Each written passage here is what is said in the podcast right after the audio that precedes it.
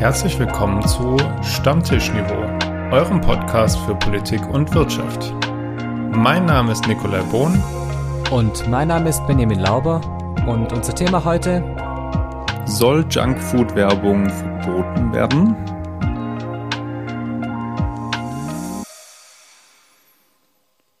Moin Lauber. Grüß Gott Bohn. Motivation, wir sind wieder zurück nach, wie lange waren wir denn jetzt weg? Drei Wochen? Äh, ich glaube, drei, zwei oder drei Wochen. Zu lang, zu lang für viele unserer Hörerinnen und Hörer. Hast du dich denn erholt von unserer einwöchigen Odyssee? Ich habe mich sehr gut erholt, wobei wir uns ja gar nicht so erholen mussten. Wir waren in Berlin mit der Stufe 10 vor den Faschingsferien und es war echt angenehm. Es war eine schöne Reise, schöne, schöne Studienfahrt. Ganz liebe Grüße an unsere Zähne natürlich. Ähm, war schon schön, aber es war halt schon auch anstrengend. Ja, es war vor allem kalt. Der Wind in Berlin, den Oh, finde ich ja. immer. Also irgendwie geht der mir, bläst der durch alles durch. Äh, ja, richtig. Wir haben nicht nur eine Tasse Ingwertee äh, in der Woche getrunken. Das ist wohl wahr. Äh, und äh, ja, aber es, ich fand es auch sehr, sehr spannende Diskussionen, die wir hatten. Wir waren ja unter einem Familienministerium, wir haben unseren Wahlkreisabgeordneten Marc Biadatz äh, getroffen im Bundestag. Und da ging schon ordentlich ab. Also ich finde, wir haben sehr, sehr politische Zehner. Und ja, sehr diskussionsfreudige Szene auch. Oh ja, Sehr diskussionsfreudig wird's, glaube ich, auch heute in unserer Folge. leg los. Aber bevor wir in die Diskussion einsteigen, wir Ah, haben stimmt, ein bisschen ja. was aufzuarbeiten, geht's jetzt erstmal in das unnütze Wissen, weil das ist natürlich immer der Anfang. Und das ist das folgende. Unter Polizisten wird die elektronische Anzeigetafel in ihrem Auto mit der Aufforderung anzuhalten als Battlebrett bezeichnet. Diese Anzeige oben auf dem Auto. Genau, also wo drauf steht, rechts ranfahren oder bi- bitte halten oder stopp oder so. Wir sind ja letztens angehalten worden. Äh, tatsächlich. Wer wir? Äh, ähm, also meine bessere Hälfte und ich. Ich wollte gerade sagen, ich bin noch nie mit Nein, nein, nein, du worden. nicht. Ich, äh, ich bin zwar, ich bin schon lange nicht mehr im roten, roten Smart mitgefahren. Ähm, in der roten, in der roten Schüssel. Ach, ich Ähm, bitte dich. Entschuldigung. Ähm, und äh, da sind wir tatsächlich in eine Polizeikontrolle geraten, weil wir offensichtlich äh, zu anständig gefahren sind. Zu anständig. Ich wollte jetzt gerade sagen, vielleicht in, in Schlangenlinien oder Nein, weder in Schlangenlinien, sondern einfach äh, tatsächlich völlig, völlig korrekt. Naja, so. Und gut. dann seid ihr, dann haben sie euch ein Kompliment gemacht oder warum haben sie euch dann nee, angehalten? nee, sie, äh, sie haben uns die, die äh, üblichen Fragen gestellt, die wir alle mit Nein beantworten konnten, von dem her war das relativ schnell erledigt. Ich bin verwirrt. Die haben euch angehalten, obwohl nichts vorgefallen ist. Und haben, Allgemeine Verkehrskontrolle, wie es so schön immer bitte, heißt. bitte kommen Sie mit zur Klärung eines Sachverhaltes. Richtig, wo du ganz genau weißt, oh, oh, okay, was kommt jetzt. Naja, also Wer auch Be- bettelt, gehen sehr gut. Ich so, wollte gell, den gleichen, oder? Ich wollte den gleichen Gro- Übergang Großartig, machen, so. aber, Wer auch ja. bettelt, ist, äh, oder sich, äh, okay, jetzt ist die Frage. Betteln die sich gegenseitig im englischen Sinne oder betteln die sich gegenseitig an? Ja, das ist jetzt die große Frage, aber es geht um Herrn, ich will immer sagen Wirsing, aber er heißt ja nicht Wirsing. Wirsing, auch schön. Wirsing. Es geht um Herrn Wissing, unseren äh, neuen Verkehrsminister. Und der neue neu- eigentlich, so neu ist der gar nicht. Aber er, für mich, er ist halt nicht Andy. Er ist nicht an, Andy äh, the er Great ist- Scheuer. So, und deswegen ist er für mich neu. Alles nach Andy ist neu. Und du weißt, nicht, mit Neuem habe ich manchmal ein bisschen meine Probleme. Ich bin Ja. einer der, ich bin Andy und so. Also Wissing äh, hat jetzt im Verbrennerstreit nochmal die Battle-Axt rausgeholt und hat gesagt, hm, also das Verbrenner aus in der EU, das stellen wir jetzt doch nochmal in Frage, weil wir eigentlich wollen, das ist ja eigentlich die FDP-Position schon seit langem, dass jede technologische Lösung da drin sein muss. Also nicht äh, alles immer nur auf Batteriebetrieben, auf also elektrische En- Energie, sondern auch die Wasserstoff-Brennstoffzellen, aber eben auch, und das ist der große Streitpunkt, synthetische Kraftstoffe. Und da damit eben auch weiterhin Verbrenner. Und äh, nicht verblüffend, nicht verwunderlich, sind die Grünen da komplett anderer Meinung und sagen, nein, wir haben gesagt, 2035 ge gehen die Verbrenner weg aus dem Markt, beziehungsweise werden Neuwagen nicht mehr zugelassen mit Verbrennungsmotoren. Und die EU ist soweit eigentlich da auch einig, aber die FDP sagt jetzt, stopp, stopp, stopp, stopp. Hm, mit uns Bitte nicht. rechts ranfahren. Bitte rechts ranfahren. Und eigentlich galt die Zustimmung als gesichert, mehr als gesichert, äh, mit der qualifizierten Mehrheit, also mit der üblichen oder mit der notwendigen Anzahl an EU-Ländern, die auch die entsprechende Anzahl an EU-Bevölkerung darstellen. Und das ist jetzt schon äh, potenziell gefährdet und könnte sich verzögern. Die Begründung ist wegen der äh, Technologieoffenheit. Hm. Hm. Ja. Also bis jetzt ist es halt so, dass diese synthetischen Kraftstoffe hergestellt werden müssen mit einem enormen Energieaufwand. Und grundsätzlich wäre es natürlich so, wenn dieser Energieaufwand aus erneuerbaren Energien sich speist, dann sind diese synthetischen Kraftstoffe theoretisch CO2-neutral.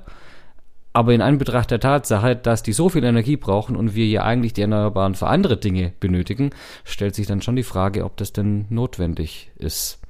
Als ob das nicht der einzige Zoff wäre innerhalb der Ampel, bin ich ja schon ein bisschen überrascht, wie, wie hoch die Wellen auch schon schlagen hinsichtlich, ähm, es waren jetzt in Berlin Wahlen, wir waren vor Ort dann zu dem Zeitpunkt und da hat im Prinzip haben die Parteien der Ampelkoalition massiv auf den Deckel bekommen die FDP ist sogar rausgeflogen aus dem Berliner Abgeordnetenhaus.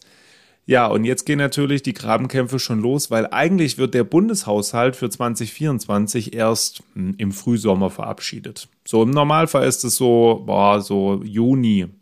Und wir haben jetzt März und jetzt geht schon das Getöse und das Gezanke los wer wie viel Geld nämlich bekommt, weil der neue Bundesverteidigungsminister Boris Pistorius sagt zum Beispiel, ja Leute, die 100 Milliarden, ähm, davon ist jetzt ein Drittel verplant und wir können damit vieles aufholen, aber auf Dauer brauchen wir halt insgesamt mehr Geld, um die Bundeswehr vernünftig auszustatten. Seien wir ehrlich, das ist der gleiche Sprachduktus, den schon Uschi von der Leyen damals immer wieder gebracht hat. Wir brauchen mehr Geld für die Bundeswehr und der Wehretat geht immer weiter hoch, also auch inflationsbereinigt, real. Naja, aber die anderen lechzen ja irgendwie auch nach Geld und dann kommt natürlich wieder Christian Lindner und sagt, wir müssen die Schuldenbremse einhalten. Da wird, glaube ich, das fängt jetzt so nach und nach an, aber ich finde, es hat schon jetzt eine unfassbare, ein unfassbares Streitpotenzial. Naja, es ist hier einfach kein Haushalt wie jeder andere. Es ist der Vorwahljahr-Haushalt. Und damit eigentlich die letzte Möglichkeit, so richtig was umzusetzen, was im Koalitionsvertrag steht, beziehungsweise was die Parteien eben so fordern. Zum Beispiel, die SPD will das Wohngeld umsetzen, sind 10 Milliarden dann für die Bundeswehr mehr und so weiter und so fort. Die Grünen wollen gern, dass die Kindergrundsicherung besser ausgestattet ist.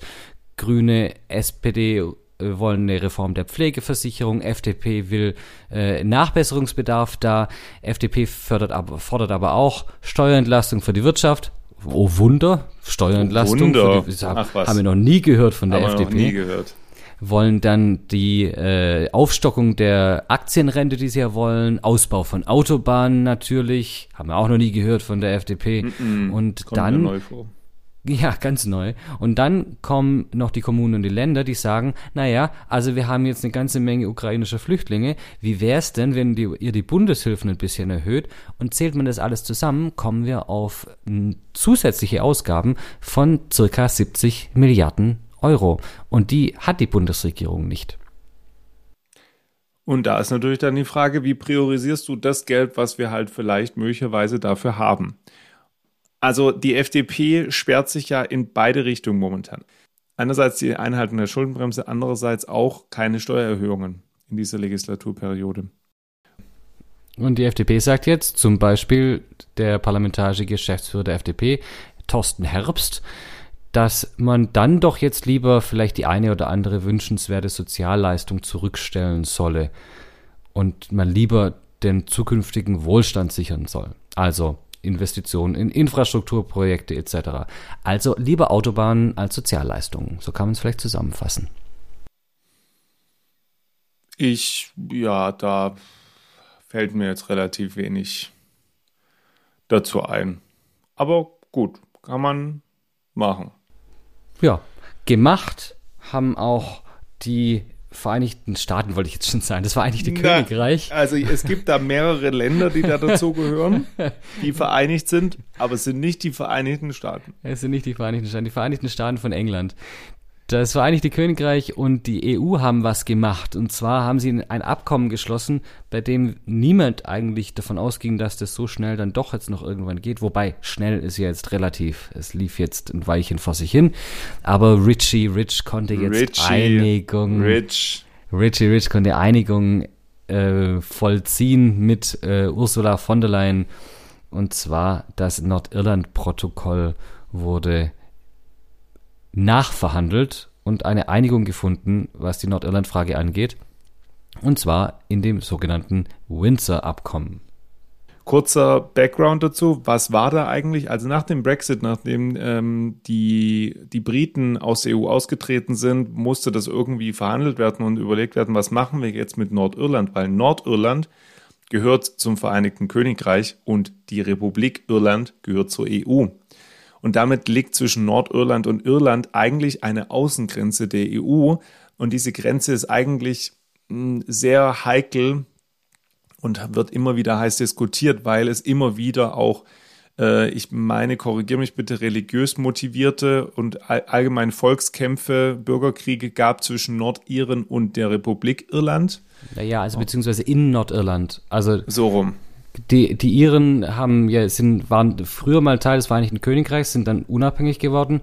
Und der nordirische Teil gehört weiterhin zum Vereinigten Königreich. Und da gab es einen sehr langen Bürgerkrieg in, ich glaube, bis Ende der 90er Jahre. Und äh, ein sehr blutiger Bürgerkrieg zwischen denjenigen, die einen Anschluss an die Republik Irland wollen und denjenigen, die sagen, nein, wir bleiben im Vereinigten Königreich. Und in der Tat hat es natürlich auch einen religiösen Hintergrund, weil das Vereinigte Königreich ist protestantisch und die Republik Irland ist katholisch. Aber eigentlich geht es hauptsächlich um diese Einigkeit Irlands. Wenn man vom Mainland sozusagen Richtung Nordirland Güter verschiffen wollte, dann musste man da ganz viel Zollpapiere ausfüllen, was zu massiven Problemen äh, zwischen beiden Teilen Großbritanniens geführt haben und was die Brexiteers massiv abgelehnt haben. Der Kompromiss, der jetzt ausschaut, ist eine sogenannte Red Line und eine Green Line. ja, äh, die grüne Linie ist, ist verwahren die, oder Spur, im Deutschen sagt wahrscheinlich eher Spur, äh, ist eine, eine Spur für Produkte aus Großbritannien, die nach Irland kommen, also innerhalb des Landes, des Staates, und dafür sollen keine Zollpapiere mehr ausgefüllt werden müssen. Aber die rote ist verwahren die zwar nach Irland gebracht werden, aber dann vorgesehen ist, dass die Güter dann in die Republik Irland und damit in die EU reingehen und dafür müssen die vollen Formalitäten anfallen. Jetzt kann man natürlich sagen, das ist in gewisser Weise Augenwischerei, weil ich kann natürlich was einfach nach Nordirland schippern und sagen, das ist für Nordirland und dann verkaufe ich es dann weiter und dann, dann wird es von dort aus dann weiter nach Irland verschippert. Aber das äh, lassen wir mal so stehen wichtig, ganz wichtig ist, dass der Richie Rich angekündigt hat, dass die Auflagen für Haustiere aufgehoben werden. Das habe ich, ja. Kannst du, kannst du das mal bitte kurz erklären, weil das habe ich. Äh, warum soll, warum sind die Auflagen für Haustiere so wichtig? Ich kann es dir nicht okay, sagen. Gut, Aber es wurde extra überall erwähnt, minde, äh, dass die Auflagen für Haustiere ganz, ganz wichtig, dass die wegfallen. Äh, von daher habe ich es jetzt auch gebracht. Ich möchte nur mal kurz eingehen auf den Namen Windsor-Abkommen, weil es ist schon spannend, dass das gewählt wurde. Man hätte ja auch andere Orte wählen können. Weil natürlich geht es bei dem Namen des Abkommens schon ein bisschen um PR. Und äh, PR natürlich. ist ja wichtig bei der Vermarktung von Gütern und auch beim Verkauf von Gütern. Und darum geht es in unserem Hintergrundwissen-Thema. Denn bei Junkfood für Kinder soll die Vermarktung, nämlich die Werbung einer solchen, äh, eingeschränkt werden. Das hat der Ernährungsminister Özdemir angekündigt, Werbung für ungesunde Nahrung für Kinder soll seiner, seinen Plänen nach eingeschränkt bzw. verboten werden. Und das hat den nächsten Ampelstreit heraufbeschworen. Und wir dachten, schönes Thema, aber wie immer brauchen wir dafür natürlich Hintergrundwissen. Hintergrundwissen. Hintergrund. Hintergrundwissen. Der Begriff Junkfood kommt ursprünglich aus den USA und heißt wörtlich übersetzt so viel wie Abfallessen.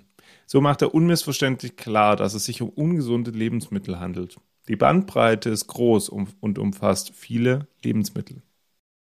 Die meisten von ihnen wurden industriell stark verarbeitet und enthalten die besonders gemeine Mischung aus viel Fett, Zucker, Salz und Geschmacksverstärkern. Gemein deswegen, weil wir Menschen diesen Grundzutaten nicht widerstehen können, denn wir lieben sie. Zudem enthält typisches Junkfood viele leere Kalorien, hat also eine hohe Energiedichte, aber wenige Nährstoffe. Beispiele für Junkfood sind zum Beispiel Tiefkühlpizza, Fertiggerichte, Döner, Chips, Süßigkeiten, Softdrinks und vieles, vieles mehr. Kinder und Jugendliche lieben Süßigkeiten und Knabberzeugs. Viele von ihnen nehmen bis zu 70 Prozent ihrer täglichen Kalorien aus stark verarbeiteten Lebensmitteln zu sich. In den USA essen etwa 50 Prozent der Kinder und Erwachsenen jeden Tag Fastfood. Doch ein übermäßiger Konsum kann gravierende Folgen haben. Das hat zum Beispiel eine israelische Studie gezeigt. Laut den Forschern können nämlich stark verarbeitete Lebensmittel das Skelettwachstum hemmen und bei Kindern zu schwächeren Knochen führen. Junkfood spielt im Leben von Kindern und Jugendlichen eine große Rolle. Es geht dabei nicht nur um bunte Verpackungen und Werbeclips im Fernsehen. Die Lebensmittelindustrie nutzt mittlerweile auch die sozialen Medien, um ihre Produkte gezielt an Kinder zu vermarkten.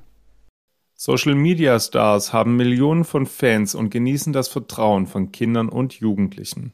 Lebensmittelkonzerne nutzen diese Influencerinnen und Influencer, um ihre fettigen Snacks und Zuckerbomben auf YouTube, TikTok oder Instagram zu bewerben, wie ein aktueller Report der Verbraucherorganisation Foodwatch zeigt. Laut einer Studie der Universität Hamburg sieht ein Kind in Deutschland durchschnittlich 15 Werbespots oder Anzeigen für ungesunde Lebensmittel pro Tag. Davon entfallen fünf auf das Internet und zehn auf das Fernsehen. 92 Prozent der Spots für Lebensmittel, die Kinder im Internet oder TV wahrnehmen, bewerben ungesunde Produkte wie Fastfood, Snacks oder Süßigkeiten. Damit torpediert die Lebensmittelindustrie die Bemühungen vieler Eltern um eine gesunde Ernährung ihrer Kinder. Foodwatch fordert seit Jahren, Werbung für Junkfood einzuschränken oder sogar ganz zu verbieten. Jetzt kommt Bewegung in die Sache. Bundesernährungsminister Cem Özdemir will zum Schutz von Kindern Werbung für ungesunde Lebensmittel in weiten Teilen verbieten. Das Verbot soll für Fernseh- und Radiosendungen und Online-Netzwerke wie YouTube von 6 Uhr morgens bis 23 Uhr abends gelten, sagte er in Berlin. Özdemir will dabei Werbung für solches Junkfood auch in Zeitungen, Zeitschriften oder Broschüren verbieten, wenn sie sich von der Aufmachung her offensichtlich an Kinder richtet. Außerdem soll es keine Außenwerbung im Umkreis von 100 Metern zu Schulen, Kitas, Spielplätzen oder anderen Freizeiteinrichtungen für Kinder geben. Freiwillige Selbstverpflichtungen der Werbewirtschaft hätten zu nichts geführt, sagte Özdemir. Deshalb brauche es nun eine strikte Regelung. Zugleich betonte er, dass er kein allgemeines Werbeverbot fordere. Die Werbung solle sich aber nicht mehr gezielt an Kinder richten dürfen. Die Definition von Zitat, an Kinder gerichtet, Zitat Ende, solle bewusst weit gefasst werden. So schauten Kinder nachweislich zwischen 6 und 23 Uhr fern und seien im Internet unterwegs. Deshalb sollen zuckerhaltige Getränke oder fettige oder salzige Snacks in dieser Zeit eben nicht mehr beworben werden dürfen. Mit dem Begriff Kinder sind in diesem Zusammenhang unter 14-Jährige gemeint. Die Feststellung eines zu hohen Zucker-, Fett- oder Salzgehaltes soll sich an Nährwertberechnungen der Weltgesundheitsorganisation orientieren. Dafür gibt es Lob, zum Beispiel von Foodwatch und der Deutschen Adipositas Gesellschaft. Kritik gibt es logischerweise aus der Industrie und den eigenen Reihen der Ampelregierung. Bleibt die Frage, soll es ein solches Verbot geben oder nicht? Meinung. Meinung. Die Frage, die ich mir gestellt habe bei diesem Thema, und deswegen die will ich dir als erste stellen, bevor wir über das eigentliche Verbot sprechen. Warum will Özdemir offensichtlich dieses Gesetz vor allem bei Kindern im Zusammenhang unter 14 Jahren anwenden und nicht potenziell auch bei Jugendlichen, sage ich jetzt mal so, die über 14 sind, aber zum Beispiel noch nicht volljährig sind?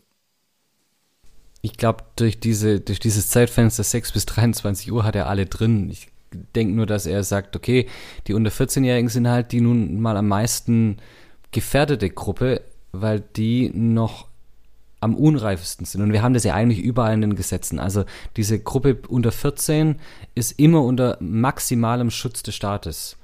Und ich glaube, wenn er jetzt mit sowas kommt, und das ist ja ein absolut umstrittenes Thema und es war mir bestimmt klar, dass da sofort die Wellen hochgehen, dann kann er nicht sagen, das geht bis 18 hoch, sondern dann muss er sagen, wir konzentrieren uns, unsere Bemühungen auf die absolut vulnerable Gruppe der Kinder, der unter 14-Jährige. Und ich glaube, das ist einfach daraus gespeist. Ich habe mir dann auch gefragt, okay, was denn jetzt, ob da irgendwo Dinge dabei sind, die jetzt nur Jugendliche betreffen und nicht Kinder unter 14. Und kam zum selben Ergebnis, weil Schulen betrifft es. Und wie du sagst, zwischen 6 und 23 Uhr äh, sind auch mehr als genug Jugendliche über 14, unter 18 aktiv. Aber das ist wahrscheinlich auch der Grund, warum die Industrie da jetzt auch so dagegen schießt. Die Industrie sagt natürlich, wie sollen wir denn das jetzt gezielt auf Kinder, wie sollen wir das denn rausnehmen? Im Endeffekt, in der Realität ist es ein Werbeverbot für Süßigkeiten und für ungesunde Lebensmittel. Die Frage ist jetzt nur, ist es sinnvoll oder nicht? Ähm, ich, die, äh, ich, sag ich, ich möchte die Frage, ich möchte die Frage kurz okay. erweitern. Ich glaube, das Sinnvolle ist das eine, aber das verhältnismäßig ist ja das andere. Okay, so, also, dann, dann sage ich was zur Sinnhaftigkeit. Ich würde gern Großbritannien und nicht Richie Rich, sondern in dem Fall äh, Jamie Oliver äh, ins Spiel bringen, weil der hat sich ja schon seit 2015 in Großbritannien ganz, ganz lange dafür eingesetzt, dass äh, es ein ähnliches Werbeverbot äh, dort gibt. Berühmter, weil das, berühmter Fernsehkoch, um das kurz so, ja, zu erklären, für die, die es nicht wissen. Genau, der hat das schon lange gefordert, weil die Quote in Großbritannien an äh, fettleibigen Kindern oder Kindern mit Gewichtsproblemen deutlich höher war als bei uns aktuell in Deutschland. Und da der Anteil von denen, die jetzt irgendwie 70 Prozent ihrer täglichen Kalorien eben da aus äh, Junkfood zu sich nehmen, auch nochmal höher war.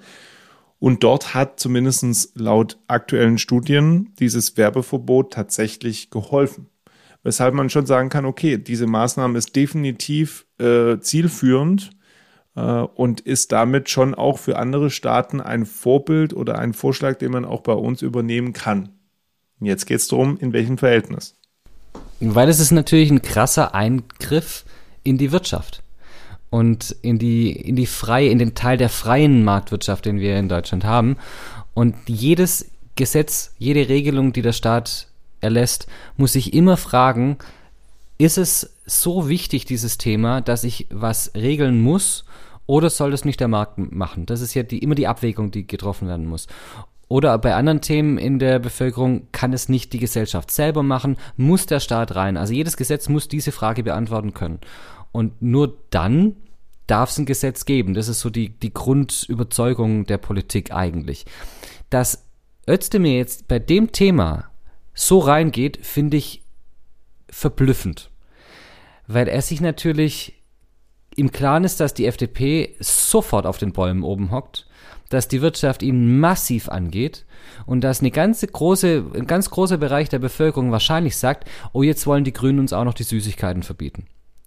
Und das in diesem Verbotsparteien Spin, der auf die Grünen manchmal draufgelegt wird, nicht ungefährlich ist zwei Jahre vor der nächsten Wahl wir haben, die soziale Marktwirtschaft soll ja immer so weit sich raushalten, wie der Markt eben bestimmte Dinge auch selber regeln kann, soll ja aber dann eingreifen, wenn wir ein sogenanntes Marktversagen haben. Also wenn der Markt eigentlich die Dinge nicht mehr so regeln kann, wie er sie eigentlich gesellschaftlich, sozial tun soll. Und jetzt versuchen wir uns mal die Folgen, ab, äh, die Folgen abzuwägen, äh, dass viele Kinder und Jugendliche einfach mittlerweile starkes Übergewicht haben und sich eigentlich ziemlich extrem ungesund ernähren zum Teil, nicht alle. Und da haben wir massive Vollkosten für die Gesellschaft, was irgendwie Thema Krankenversicherung, Pflegeversicherung angeht, ähm, was natürlich irgendwie Sport angeht, Lebenserwartung, äh, späterer Verwendung im Arbeitsmarkt und so weiter. Und das ist eigentlich hier ein klassisches Marktversagen, was wir haben. Weshalb der Staat eigentlich aus meiner Sicht auch jegliches wirtschaftspolitisches Recht hat, äh, einzugreifen. Zumal ja nicht die Produkte verboten werden. Es wird ja nur verboten, dass sie beworben werden. Und da ist es natürlich schon auch so, wenn man sich anschaut, wie teilweise Süßigkeiten beworben werden, ist es schon, grenzt es an, ein Hintergehen der Kundschaft. Also ich kann mich erinnern, und das ist jetzt schon eine lange Tradition, weil ich kann mich erinnern, als ich Jugendlicher war, und das ist jetzt schon, das ist, war das letzte Jahrtausend. Das war erst letztes Jahr. Das sind, wir sind lang, lang zurück. Gab's äh, Milchschnitte. Ja, Milchschnitte hatte eine ganz berühmte Tennisspielerin damals, Anke Huber, als Markenträgerin, die immer sagte, ah ja, während des, äh, während der Pause und beim Training und so weiter, so eine Milchschnitte, weil da ist das Beste drin aus Kalzium und allem Möglichen und so weiter und so fort. Entschuldigung, das Ding ist eine Zuckerbombe. Also Anke Huber kann mir nicht erzählen, dass sie als Profi-Tennisspielerin in den Pausen beim Training Milchschnitte isst. Das halte ich für, das ist völlig absurd. Und ähnlich ist es hier bei anderen Süßigkeiten auch. Da wird dann gesagt, ah ja, da sind die und die Vitamine drin und wenn man das isst, dann wird man da und da gesund. Und das ist eigentlich Irreführung der Kundschaft und deswegen diese Betonung auch von den Kindern als besonders schützenswert. Weil Kinder glauben das. Es glauben ja sogar die Erwachsenen. Äh, ja, wenn man sich halt nicht richtig informiert. Okay, ähm, kurzer, kurzes unnützes Wissen. Also, Anke Huber ist vor 22 Jahren zurückgetreten, Benny, ja. so viel zum Thema kurz, wie lang äh, Anke Huber nicht mehr aktiv spielt und wie lang Benny Laubers äh, Jugendherr ist. Okay, gut, wir wollen zurück zum Thema kommen. Entschuldigung. Das war unverschämt. Das tut mir dass leid, ich weiß, dass es unverschämt war, aber ich wollte dich jetzt richtig schön reinreiten, kurz. Spaß beiseite. Ähm, also, ich bin wirklich der Meinung, das ist hier ähm, ein klassisches Marktversagen, wo man marktwirtschaftlich aus meiner Sicht eingreifen sollte, weil wir müssen ja festhalten, die Nachfrage wird zurückgehen. Oder dass die Nachfrage insofern umgelenkt wird, dass diejenigen, die es halt essen, äh, auch besser damit umgehen können. Also eventuell Jugendliche oder Erwachsene. Und im Verhältnis dazu, was wir halt eventuell sparen ähm, an Krankheitskosten potenziell. Und das müssen wir abwägen. Aber Nick, ist es nicht andersrum so, dass ich, also ich kann mir nicht vorstellen, dass viele unserer Schüler weniger Döner in der Mittagspause essen, nur weil es ein Werbeverbot dafür gibt. Weil ehrlich gesagt, für Döner gibt es gar nicht so viel Werbung in nein, den sozialen nein, Medien nein. und so.